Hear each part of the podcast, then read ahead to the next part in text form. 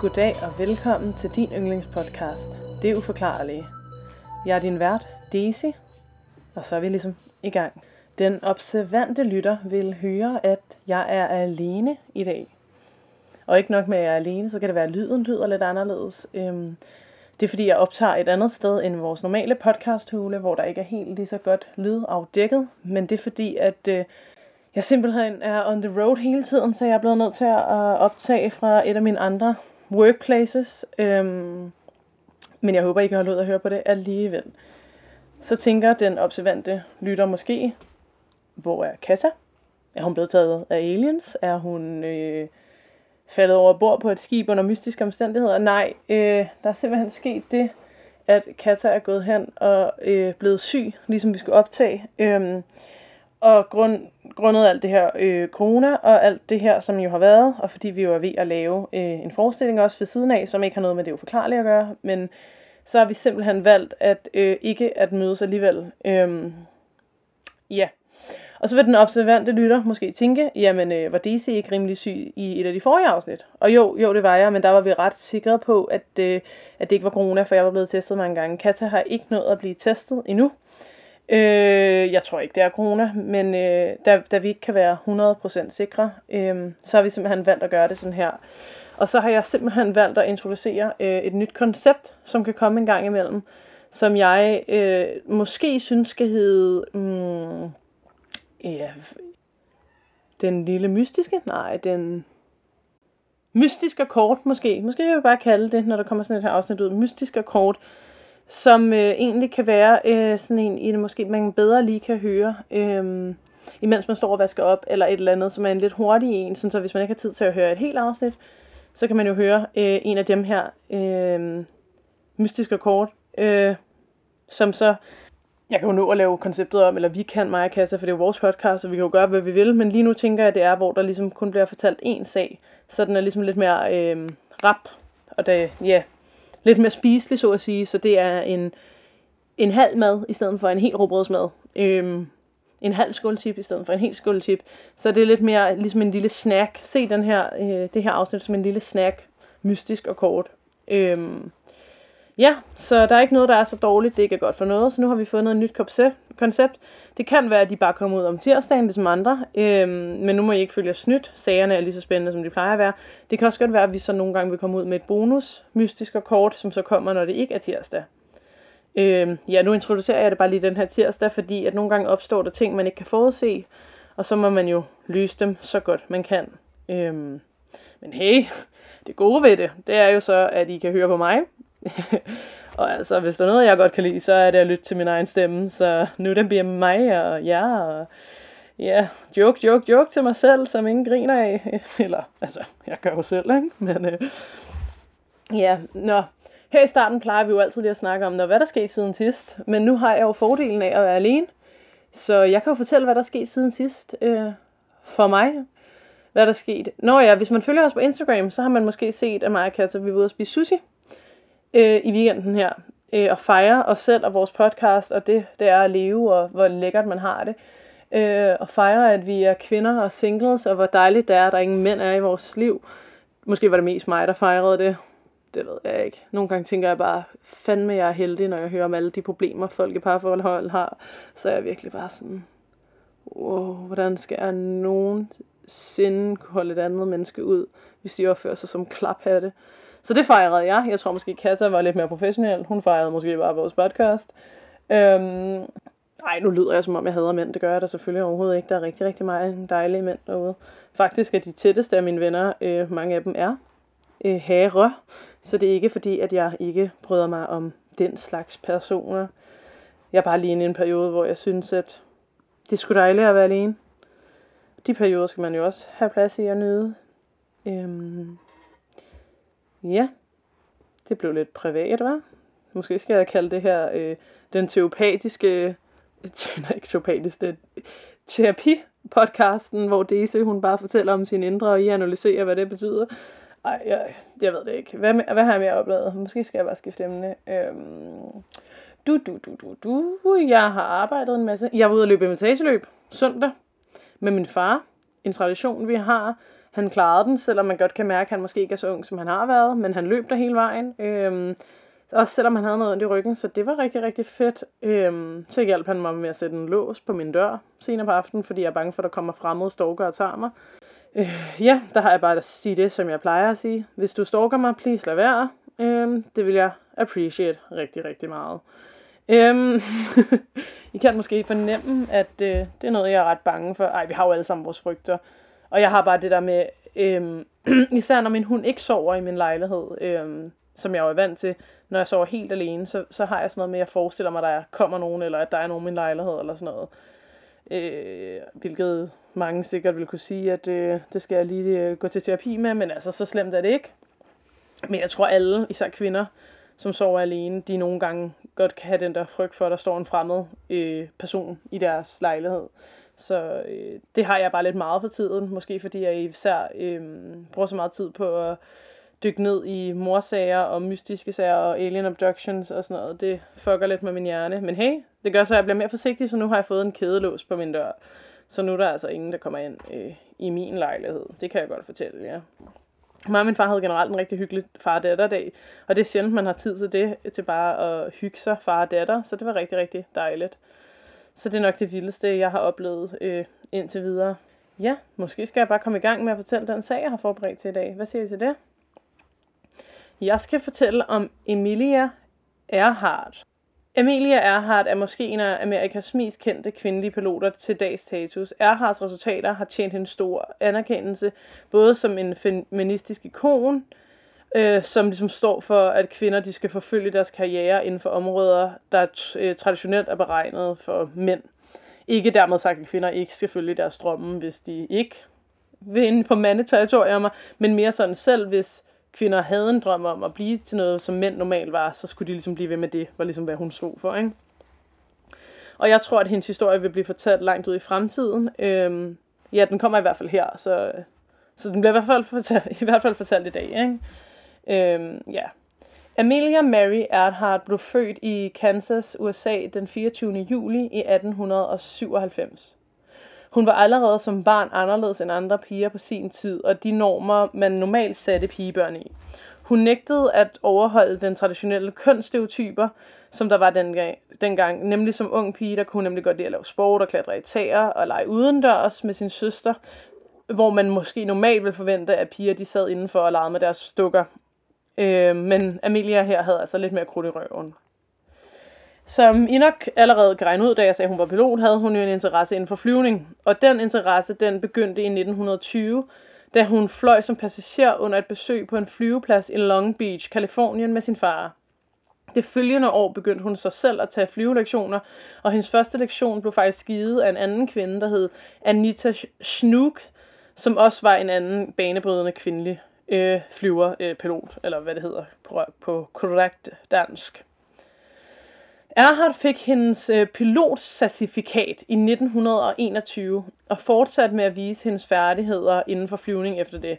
Hun blev den første kvinde til at flyve sole over et Atlanterhavet, og den her flyvning den tog altså 14 timer og 56 minutter gennem stærke vinde og barske vejrforhold.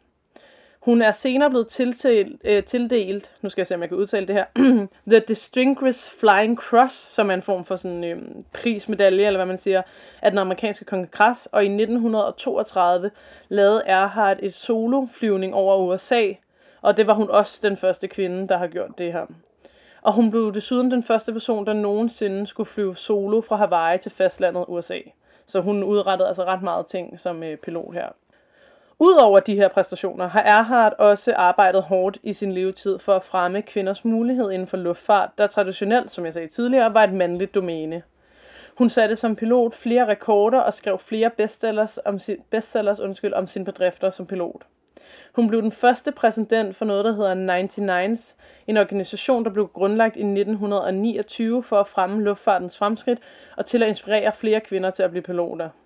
Hun var individer, eller også på normaldans, medlem af det politiske parti National Women's Party, og øh, hun var også fortaler for øh, kvinders ligestilling med mænd. Hun droppede i 1918 ud af sin universitetsuddannelse for at blive krigssygeplejerske i 1. verdenskrig.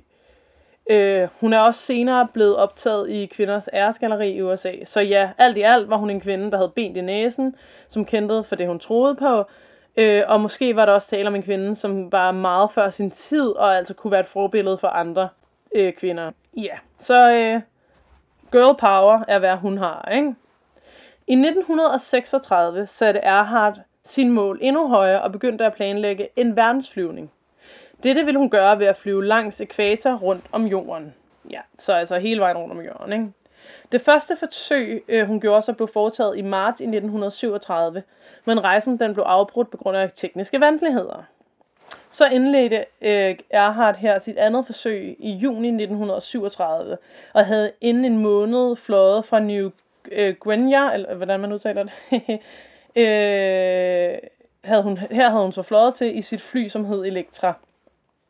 Hvilket åbenbart er meget flot at have fløjet det på den måned dengang. Så den 2. juli forlod Erhard det her New Guinea, som jeg helt sikkert siger forkert, sammen med sin navigatør Fred Noman, og de skulle så til Howlet Island, en ø i Stillehavet, som var omkring 1500 mil væk, som er, øh, som jeg har regnet mig til, cirka øh, 24.140 km væk. Og jeg har helt sikkert regnet forkert, men det er i hvert fald sådan, jeg har forstået det. Så det var et stykke væk, ikke? Et US Coast Guard skib blev stationeret lige ude for øen og ventede på, at Erhard skulle ankomme og skulle være klar til at lede hende til landing. Under indflyvningen, hvor de åbenbart havde været i kontakt, havde mistet kystvagten så radiokontakten med Erhardt og med flyet Elektra. Øh, og det landede altså ejle, aldrig nogensinde på Howard Island. Så på et eller andet tidspunkt, lige indtil at de skulle indflyve, der er der så sket noget. Altså, de har været i kontakt med hende, og så lige pludselig kunne de ikke komme i kontakt mere. Og på trods af omfattende eftersøgninger ved hjælp af skibe og fly, blev der aldrig fundet spor af flyet Elektra. Nu begynder det at være mystisk, kan og høre. Nu er det ikke længere en historie om en kvinde, der ligesom er power, nu er det en historie om en kvinde, der er forsvundet i et fly, ikke? og en mand selvfølgelig. Hendes navigatør var der også. Der har været mange spekulationer om, hvad der må var Erhards skæbne. Den overvejende teori er, at hun løb tør for brændstof under flyvning og omkom i forbindelse med et styrt, ikke? eller en nødlanding af flyet. Andre teorier går, ud, teorier går ud på, at det lykkedes hende at nødlande flyet på en øde vulkan, øh, hvor hun sammen med navigatøren skulle have overlevet et stykke tid, hvilket er baseret på en privat flyarkeologisk organisation i øh, 2013, som hævdede at have lokaliseret vraget af flyet nær en vulkanø. Så altså, der er nogen teorien her med, at hun skulle være landet på en anden ø, er baseret på, at nogen mener, at de har fundet hendes fly. Ikke? Men altså fundet af det her vrag er altså aldrig blevet bekræftet, så der var bare den her organisation, der sagde, at de havde fundet det, men det er aldrig blevet bekræftet. Andre har sagt den, øh, har givet den teori, at Erhard skulle øh, være kommet tilbage til USA, og så havde levet hemmeligt som husmor i øh, New Jersey. Der har jeg det sådan lidt, hvorfor skulle hun have gjort det? Øh, kunne hun ikke bare have færdiggjort flyvningen, og så været husmor? Jeg kan ikke helt se, hvorfor hun skulle gøre det hemmeligt. I juli måned i 2017 optrådte det i medierne en teori om, at hun havde overlevet den her såkaldte landing eller nødlanding med sit fly nær øh, Marshalløerne i Stillehavet. Hun skulle herefter være blevet taget til fange af japanske tropper, og herefter indsat i en japansk fangelejr, hvor hun døde. Og de, den her teori fik altså næring i sommeren 2017, da, da der blev offentliggjort et billede, der angiveligt skulle vise Amelia Earhart på de her øh, Marshalløerne. Øh, og den her teori om en øh, japansk fangelejr skulle altså også have fået næring i et tv-program på The History Channel, øh, som bare taler om det her. Jeg må indrømme, jeg har altså ikke set, øh, jeg har ikke selv set den, det tv-program, men åbenbart snakker de om det. Eksperter tvivler der på, at det fotografi, som jeg heller ikke desværre kunne finde, af hende i, i, med, sammen med i den her japanske fangelejr, øh, skulle være hende, for det var bare et meget dårligt billede, og jeg har heller ikke selv kunne finde det. Øh, men altså, ja, yeah, der var noget teori om, at Amelia Earhart skulle have været en form for spion, som skulle have, ligesom, hvad kalder man det, infiltreret Japan, og det er derfor, hun skulle være taget til fanget. Øh, jeg siger ikke, det ikke er rigtigt, jeg siger bare, ja, yeah, det er i hvert fald ikke blevet bevist, vel? Nå. I år 2018 skrev en gruppe forskere i tidsskriftet, øh, ja, et ord jeg kan udtale, Forensic Anthropology, en artikel, hvor de kæder Emilie Earhart sammen med nogle knogler, som i 1940 blev fundet på den lille stillehavsø. Øh, Nikumaroro hedder øen. Her fandt man altså i 1940 nogle britiske knogler, hvordan man kunne se, de var britiske, det ved jeg ikke, en kvindesko og noget navigeringsfartøj. Øh, værktøj, undskyld hedder det. I første omgang mente man, at knoglerne stammede fra en mand, men nu mener man, øh, på daværende tidspunkt i 2018, altså at de med sandsynlighed skulle have stammet fra Amelia Earhart. Øhm, men fordi man troede det var som sagt det var en mand, men med nye og moderne retsmedicinske metoder har en fyr ved navn Richard øhm, James, der er forsker ved Tennessee Universitet i USA, fastslået, at Emilia Earharts knogler er dem, som blev fundet for 80 år siden. Hvordan han ved, altså en ting er, at han kan sige, det er kvindeknogler, men hvordan han kan sige, det lige er hendes, det ved jeg ikke, om han har testet dem med, altså med noget DNA eller et eller andet. Han siger i hvert fald, at de knogler, der blev fundet i 1940, som man først mente var en mands, har han testet, og det skulle altså være Emilie Earhart. Øhm, og han siger altså, at han stærk, han siger, nu citerer jeg, ikke? Jeg støtter stærkt den konklusion, at knoglerne, der blev fundet på Niku Maruro, tilhører Emilie Earhart. Øh, hvis det er hendes knogler, ved jeg ikke helt, hvor meget jeg synes, det opklarer. Altså, der er jo stadigvæk nogle mystiske omstændigheder ved hendes død, men, øh, men altså, det kan også godt være, at hun bare styrkede ned, og så var det det, og så det var hendes knogler, og så var det hendes knogler. Jeg har det bare sådan lidt, hvor er ham her Freds knogler så henne? Øh, og, øh, og ja, der kan jo godt være mystiske omstændigheder ved hendes død, selvom det er, altså sådan, der kan være mange grunde til, at man styrter, som ikke bare er, at man løber tør for benzin, ikke? Nå, ja ja, mens omstændighederne hendes død måske er uklare, er arven fra hendes liv meget klar, har jeg skrevet. Det her, det, nu kommer mine kloge ord, ikke? Erhard skubbede grænser og forfulgte sine drømme, inspirerede andre kvinder til at forfølge deres drømme om øh, eventuelt valg af karriere og drømmene om at nå deres mål, har jeg skrevet smukt. Jeg vil gerne lige sige tak til BT, og jeg vil gerne sige tak til Storyboard That, så vil jeg gerne sige tak til Wikipedia. Øhm, ja, og nu kommer vi så til et punkt, hvor at jeg skal sige, hvad mine teorier er.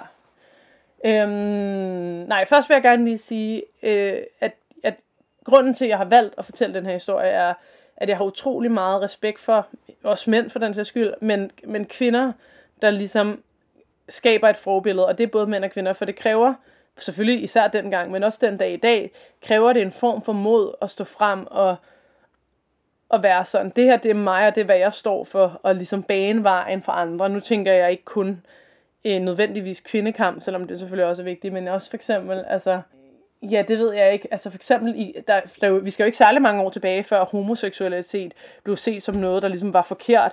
Der har jo været nogle, nogle mænd og kvinder der, som har skulle stå frem og være, sådan her er jeg, og jeg er altså ikke forkert på den, bare fordi jeg er til det samme køn. Og de har så banet vejen for alle dem, som er homoseksuelle i dag, som jeg siger ikke, at homoseksuelle i dag har det nemmere. End, øh, det er ikke fordi, jeg siger, at det er perfekt den dag i dag. Jeg siger bare, at det er på vej i den rigtige retning, forhåbentlig. Øh, og det er jo fordi, at der er nogle stærke og modige mennesker, som har stået op for, hvem de var førhen, og bliver ved med at stå op for dem, de er, og bliver ved med at ændre folks syn på, hvad der er rigtigt og forkert, sådan så at alle bliver accepteret. Jeg håber, det giver mening, uden at støtte nogen. Jeg mener det i hvert fald godt.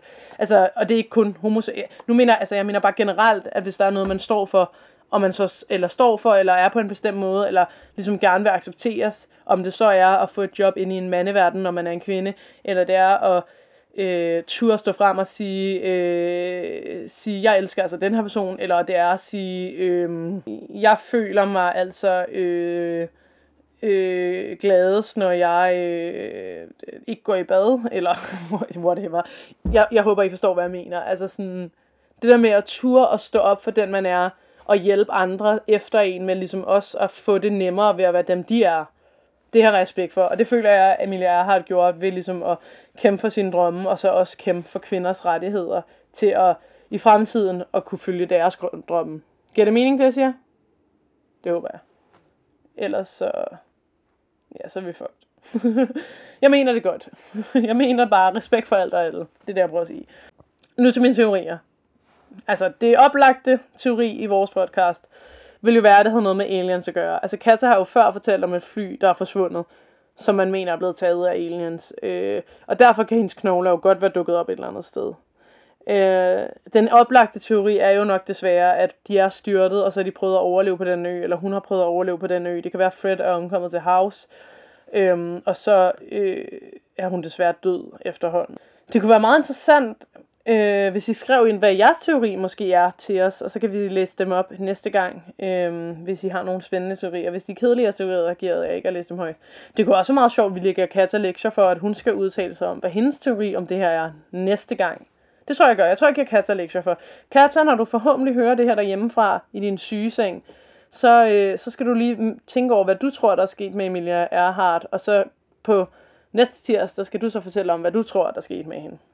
Jeg tænker jo, nu ved nu er jeg ikke, det var ikke, altså sådan, jeg tænker også noget Bermuda-trekantsagtigt, bortset jeg tror ikke, det var i Bermuda-trekanten, men sådan, om der er et eller andet der, om det er et eller andet havmonster eller et eller andet, men ja, der er mange teorier, man kunne gå ud i der. Nu er det Katas, nu er det Katas, der skal komme med en god teori. Nå, nu til de observante lyttere, hvis der er nogen, der har øhm, fulgt os på Instagram, så så I, at vi havde en spørge, spørgerunde, eller, altså, hvor man kunne stille spørgsmål. Og nu er det selvfølgelig kun mig, der er her, men jeg tænker lige, at jeg vil tage nogle af de sjove eller søde eller et eller andet spørgsmål. Der var for det første en, der bare skrev, jeg elsker at høre jeres podcast. Det er ikke et spørgsmål, men øh, jeg siger tak alligevel. Og apropos, det bliver altså anonymt. Øhm, så er der en, der har skrevet, hvilken race er Hedvig? og Hedvig er jo min hund, som vi nogle gange øh, snakker om på podcasten, når man nogensinde gange kan høre og sådan noget. Og Hedvig, hun er en malteser, øh, det vil sige, hun er en lille hvid trold, øh, og jeg er meget, meget glad for hende, og hun er mit et og alt. Og det er derfor, at øh, hun tit er inde i podcasthunden sammen med os, eller man kan høre hende gå rundt i baggrunden, eller noget. Øh, så det er nok det korte svar på det. Hun er en malteser. Så er der en, der har skrevet, hvordan vælger I jeres emner, eller cases, som det jo også, vi kalder det selv. Øh, personen her har skrevet emner, men jeg går ud fra, at hun mener vores historier, ikke? eller han. Øhm, jeg, jeg kan jo ikke svare for Katja. For mig er det egentlig meget random, eller meget tilfældigt, hvordan det er lige sådan, hvis jeg lige hører om noget. Nogle gange søger jeg også bare lidt rundt. Øh, det er meget, meget tilfældigt. Nogle gange hører jeg bare om noget, eller også nogle gange kommer jeg i tanke om, gud, hørte jeg ikke engang om... For eksempel, da jeg valgte Loch ness så er det fordi, i, som jeg snakker om i første afsnit, så er det fordi, det er noget, der har interesseret mig lige siden jeg var et lille barn, eller skræmt mig. Øhm, så nogle gange er det bare sådan, at jeg har faldet over det et sted, eller nogle gange er det også noget, jeg har hørt i en anden podcast. Nogle gange, altså så det er meget, for mig er det meget tilfældigt, hvordan jeg lige finder mine emner. Nogle gange så sidder jeg også bare på Google og søger, altså på forskellige ting, øh, og så dukker der ting op, øh, og så søger jeg lidt rundt, og så finder jeg egentlig ud af, når jeg vil egentlig hellere snakke om den her sag, jeg lige klikket ind på ved en tilfældighed, og så prøver jeg at finde lidt artikler om det og sådan. Og nogle gange har jeg mange, øh, hvad hedder det, øh, kilder, andre gange har jeg kun én, og Ja, så det er meget random for mig. Så er der en, der har spurgt, hvordan begyndte I at interessere jer for mystiske emner? Jeg kan vide, om det er den samme person, når der står emner begge steder. Man kan jo godt stille flere spørgsmål ind i sådan Instagram der. Nå, men det må man også gerne. Ja, igen, jeg kan jo ikke tale for Katja. Øhm, jeg tror egentlig altid, jeg har været interesseret i sådan noget her. Øhm, da jeg var barn, elskede jeg for det første at læse fantasy og sådan noget. Øhm, Ja, og så øh, begyndte jeg også at interessere mig meget for true crime, hvilket jo også nogle gange er lidt et mysterium.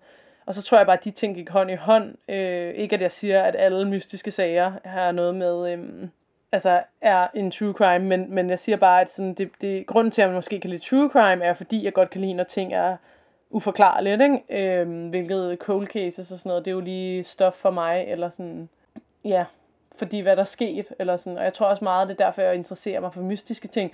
Det er fordi, man ikke kan forklare det, og så min hjerne ligesom går på højtryk til at prøve at finde en måde at forklare det på. Derudover, så hvis man skal tage sådan lidt mere øh, overnaturligt, så er det jo ikke nogen hemmelighed, at jeg øh, er, er den stærke overbevisning, at jeg har set spøgelser, øh, blandt andet. Så kan man jo så diskutere, om det er ens hjerne, der spiller en et pus, eller der er, at der måske er nogle videnskabelige forklaringer på det, man har set. Det kan godt være, men jeg har i hvert fald set noget, som lige nu i mit liv er uforklarligt, som jeg har valgt at klassificere som spøgelser. Selvom at jeg egentlig ikke tror på spøgelser i sådan den der, når jeg er død og går igen, kind of ting. Det ved jeg ikke helt, om jeg tror på. Jeg ved faktisk ikke helt, hvad jeg tror på. Men det har i hvert fald gjort, at jeg har været mere åben over for at, øhm, at dykke ned i sådan nogle mere overnaturlige ting, fordi at jeg egentlig selv har oplevet ting, som jeg synes er uforklarlige, øh, og godt kunne tænke mig at finde en forklaring på det, selvom jeg egentlig ikke tror, der altid er en forklaring. der er en, der har skrevet, hvad er det for en forestilling, I hele tiden taler om? Den observante lytter vil han nok have hørt, at vi har snakket om en forestilling et par gange. Jeg snakkede så går, så går af den her tidligere i dag. Og det er simpelthen, det har intet med noget at gøre. Øhm, det er en forestilling, vi laver en, altså sådan, øhm, ikke noget mega fancy eller sådan noget. Vi spiller simpelthen i Herlev, et sted, der hedder Clausdal. Øhm, og det er en forestilling, med, som jeg instruerer og har skrevet, og der er fem skuespillere med. Øhm, og det er sådan, det er, en, det er en lille sal, og det er mega lækkert, og mega, øhm, det, me, altså, især hvis du er ung, øh, tror jeg, det godt kunne være noget for dig. Det har intet med det uforklarlige at gøre kan tage skuespiller i det, så det kunne være meget sjovt, måske at komme og se. Øhm, og ja, hvis, øh, hvis du har lyst til at komme og se det, og ligesom opleve os i en helt anden setting, så kan man købe billetter øh, via www.teaterrendezvous.dk. Øhm, men det skal lige siges, det har intet med podcasten at gøre. Det er bare noget, vi arbejder på øh, ved siden af, fordi både Katja og jeg øh, laver jo øh, teater, ikke? eller skuespil, eller øh, ja, øh, og jeg instruerer forestillingen, så jeg er ikke på scenen. Jeg ved godt, det er skuffende, når I gerne vil se på mit skønne ansigt, men øh, sådan er det nu engang. Til gengæld er der andre dygtige øh, skuespillere med. Øhm. Nå, skal vi lige tage et spørgsmål til? Der er en, der har skrevet, hvad blev der af det der live show? Ah, det er fordi, vi på et tidspunkt for nogle afsnit tilbage har snakket om et live show. Og det er egentlig ikke, fordi vi har lagt den øh, idé til side. Jeg tror bare oveni, vi laver forestilling, og øh, ja, der er bare rigtig meget. Øh, og jeg, vi har jo begge to andre jobs også. Så jeg, jeg, jeg tror bare, øh, jeg tror, vi har valgt at sætte en nål i den og sige, at det bliver til noget, men vi, vi sætter ikke dato lige nu. Øh, men vi vil, især hvis der er interesse for det, så skal I bare blive ved med at vise interesse for det, fordi det er ikke fordi, vi ikke vil gøre det. Det vil vi selvfølgelig rigtig gerne. Vi vil rigtig gerne møde jer øh, live, hvis man kan sige det sådan. Men lige nu er der sat en nål i det, simpelthen fordi vi er over og head med arbejde. Øh, ja, det kan være, at vi tager lidt flere spørgsmål næste gang. I er jo altid velkommen til at skrive til os, hvis der er noget, I har lyst til. Øhm, når i den sammenhæng skulle jeg måske lige sige, at øhm, det betyder meget for os, at I lytter. Øh, og det er så hyggeligt, når I følger os på Instagram, hvor vi hedder det underscore uforklarlige, eller på Facebook, hvor vi hedder det uforklarlige. Øh, Udover det er det jo altid dejligt, når I kommer med respons på vores podcast, især hvis den er god. Øh, og ja, så vil jeg bare gerne sige tak for, at I... Øh, ja, tak for, at I giver så meget god stykke. Det, og det, altså, hver gang, altså jeg må sige, hvis I deler os på jeres historier, at I hører os, altså, så skal vi nok dele jer, fordi der er ikke andet, der gør os mere glade. Og så ved jeg, at Kat, hun er rigtig ked af, at hun ikke kan, øhm, kan være her i dag. Jeg er sikker på, at hun sidder og griner af mig lige nu over mig, der bare snakker og vrøvler og alt muligt. Øhm, for første gang nogensinde havde vi en, det var ikke en negativ, øh, det vil jeg ikke kalde det, det var en, der var, havde været forvirret over, at, at hun mente, vi havde sagt noget forkert rent øh, faktuelt. Jeg kan faktisk ikke helt huske, hvad det omhandlede. Øh, i den sammenhæng vil jeg gerne sige, hvis man mener, at vi siger noget decideret forkert, altså siger et årstal forkert, eller hvis nu vi for eksempel på et tidspunkt siger, at man øh, bliver lykkelig af at øh, drikke, eller et eller andet, det er ikke videnskabeligt bevis, eller et eller andet bullshit, altså det er jo bare eksempler, jeg kommer med, så skriv det til os, og så skal vi nok lave et øh, correction corner. Jeg ved, der blandt andet var en, der skrev noget med, der er i en sag, hvor Katter snakker om noget med, at, man, at det var svært at se, fordi de ikke havde lommelygter med. Jeg kan ikke lige huske, jeg tror, det var i Yellowstone. Hvor at jeg tror, hvor at hun mente sådan, at det, det var forkert at sige, at man ikke kunne se, fordi ens øjne ligesom så vendede sig til lyset. Og det er også rigtigt, og det, det er ikke fordi, vi på nogen måde siger, at man bliver blind, hvis der ikke er lommelygter. Jeg tror bare, at det Kata mene var, at det kan være sværere at navigere, end hvis der var dagslys. Øh, ja. Så det var overhovedet ikke en negativ besked, det var bare en sådan en. Så det, det må I altid gerne, hvis vi siger noget, der er decideret faktuelt forkert.